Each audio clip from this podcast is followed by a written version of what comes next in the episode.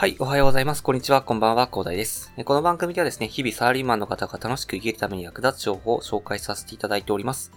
毎日少し聞いてちょっと役立つ情報を積み上げちゃってくださいということでお話しさせていただいてるんですけど、今日お話しさせていただきたいのはですね、ま、ちょっと前にも軽くお話しさせていただいた住宅ローンの話についてね、東洋経済オンラインさんで、住宅ローン返済、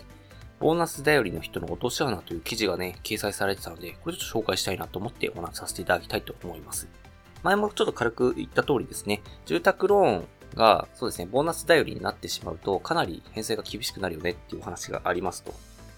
結構ね、ボーナスって今コロナ禍で結構カットされてるところとかも多いと思うんですけど、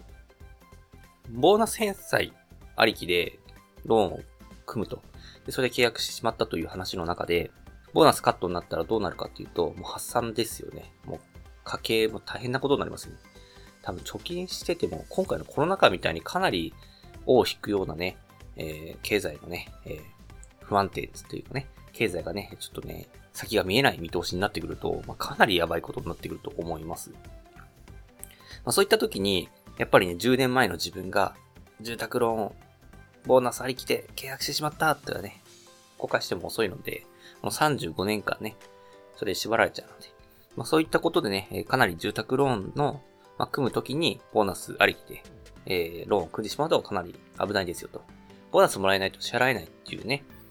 あのローンの組み方っていうのは、もうすでにそこで支払い能力を超えているので、本当にお勧めしないことであります。はい。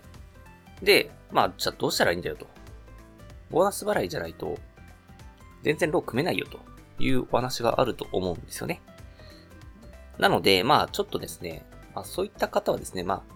これらの基準をですね、えー、まあ、こちらの東洋経済オンラインさんで紹介されている4つのルールがあるんですけど、まあ、これの4つのルールを守ってですね、ローンを計算してみてですね、で、これを超える金額は自分の支払い能力を超えているということをね、ぜひね、把握していただければなというふうに思いましてね、えー、お話しさせていただきます。で、まあ、東洋経済オンラインさんでね、ある無理なくローンを完済するための4つのルールというのがね、あるんですけど、まずルール1がですね、毎月の返済は手取り月収の4割以下でボーナス払いなし。こちらですね、やっぱり毎月の返済、ボーナス払いなしということはね、先ほどお話しさせていただいた通りなんですけど、まあ、手取り月収の4割以下というのがね、明確なものがあっていいですよね。例えば30万の手取りの方だと、まあ、毎月12万くらい。で、25万の手取りの方だとね、だいたい10万くらいね。まあ、結構高く感じますけど、ローン返済するっていうことになったらですね、まあ、それぐらいに抑えてこないと、まあ、かなり厳しいよねっていう話がありますよね。まあ、手取りの中で4割以下に抑えておけばですね、えー、もしね、まあ、きつい場合はですね、まあ、ボーナスを切り崩してみたいな感じになっちゃうかもしれないんですけど、まあ、それであれば、まあ、もうちょっと下げるとか、そういった選択肢もあるので、まあ、とりあえず、この仕様としては4割以下ということで紹介されています。で、ルール2ですね。返済額が一定になる元利均等返済方式ということで紹介されてますね。まあやっぱり返済額一定じゃないと困りますよね。来月、え、え、こんな高いのみたいなね。えー、毎回毎回ね、あの、肝を冷やすようなことをね、しないために。で、無理なくね、返済するためにはやっぱり返済額が一定になる元利均等返済方式にするということがあります。で、ルール3ですね。ルール3がですね、シミュレーションの金利は固定金利。はい。結構ね、シミュレーションの金利ですね、結構変動金利でね、えー、計算する方多いと思うんですけど、まあ、かなりですね、変動金利はかなり危ないですね。まあ、あの、35年間ね、金利変わらないっていう可能性の方が、ね、低いので、ぜひね、固定金利で計算していただきたいと思います。あの、固定金利の方がちょっと高めに設定されてるんですよね、金利が。なので、まあ、固定金利で計算してですね。で、まあ、無理なくね、後々金利が上がってね、大変なことになっちゃうみたいなことにならないようにね、ぜひね、気をつけていただきたいと思います。まあ、やっぱりね、今の、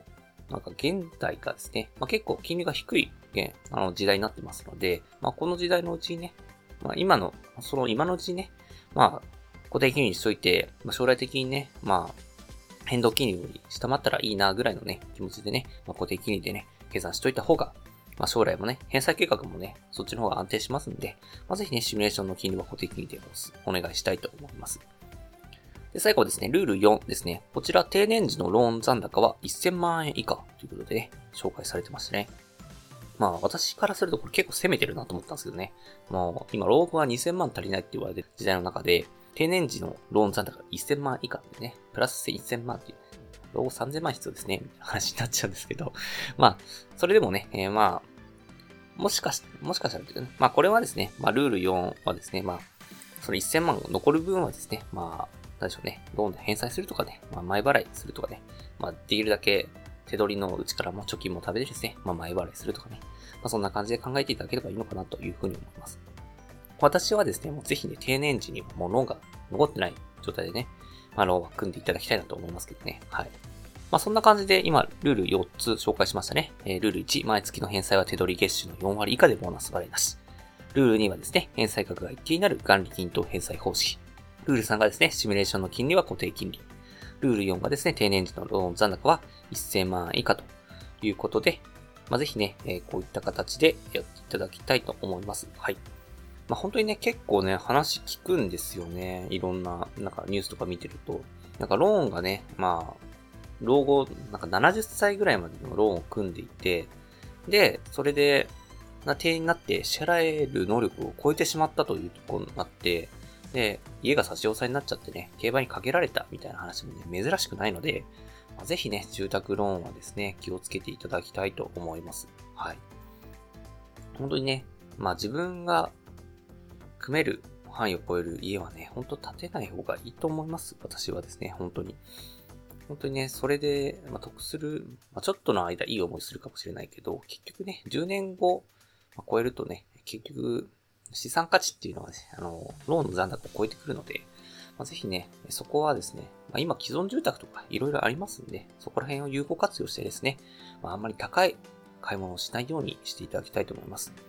まあいろんな家だけじゃなくて、いろんなところでお金かかってきますので、ぜひ気をつけていただきたいと思います。はい。ということでね、今回はですね、住宅ローン返済、ボーナス頼りの人の落とし穴ということで、東洋経済オンラインさんでね、紹介された記事についてですね、まあ、私の感想も含めながらご紹介させていただきました。ぜひね、ローンを組むときはですね、まあ、将来を見据えて、で、定年でちゃんと完済するみたいな感じでね、やっていただきたいと思います。で、手取りのうちで返済するということを肝に銘じてですね、え、やっていただければと思います。で、そういえばですね、あの、ちょっと、さっきの、えー、手取りの4割以下っていうところなんですけど、返済ってローンだけじゃないですよ。あの、お家買ったらですね、返済はローンだ、返済というか支払いはローンだけじゃないんですよね。あの、本当固定資産税とか、諸経費、修繕積立金とかもあるので、まあ、そこら辺も含めて、まあ、できれば4割以下、できればというかね、まあ、そこら辺も含めて4割以下に抑えるのが私はいいかなと思います。こちらローンの話しかしてなかったんですけど、まあ、ぜひね、結構固定資産税と修繕積立金結構高いのでね、まあそこら辺は結構ね、加味していかないと、結局ね、家買っても、あの、貧しい生活になっちゃったっていう話になっちゃうのでね、まあ、ぜひそこ気をつけていただきたいと思います。ちょっと補足でしたね。はい。ということでね、今回はこんな感じで終わりにしたいと思いますが、最後にお知らせだけさせてください。この番組ではですね、皆さん困ってる悩みとか話してほしい内容など随時募集しております。コメント欄や Twitter の DM などでどうしどし送ってください。Twitter とかのリンクは概要欄に貼っておきます。でですね、私はですね、ヒマラヤというプラットフォームで配信させていただいております。ヒマラヤだとね、え概要欄にもすぐ飛べますし、ね、レベルの高い配信者さんもいっぱいいらっしゃいますので、まあ無料なので、一度インストールしていただいてね、楽しんでみてください。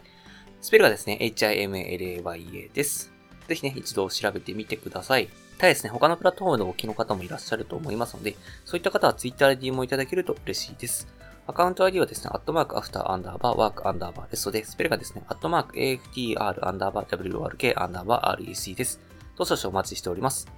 それでは今回こんな感じで終わりにしたいと思います。このような形でね、皆さんの耳だけで役立つ情報をゲットできるように、死ぬ物グリで情報をゲットして、毎日発信していきますので、ぜひフォロー、コメントの方でよろしくお願いいたします。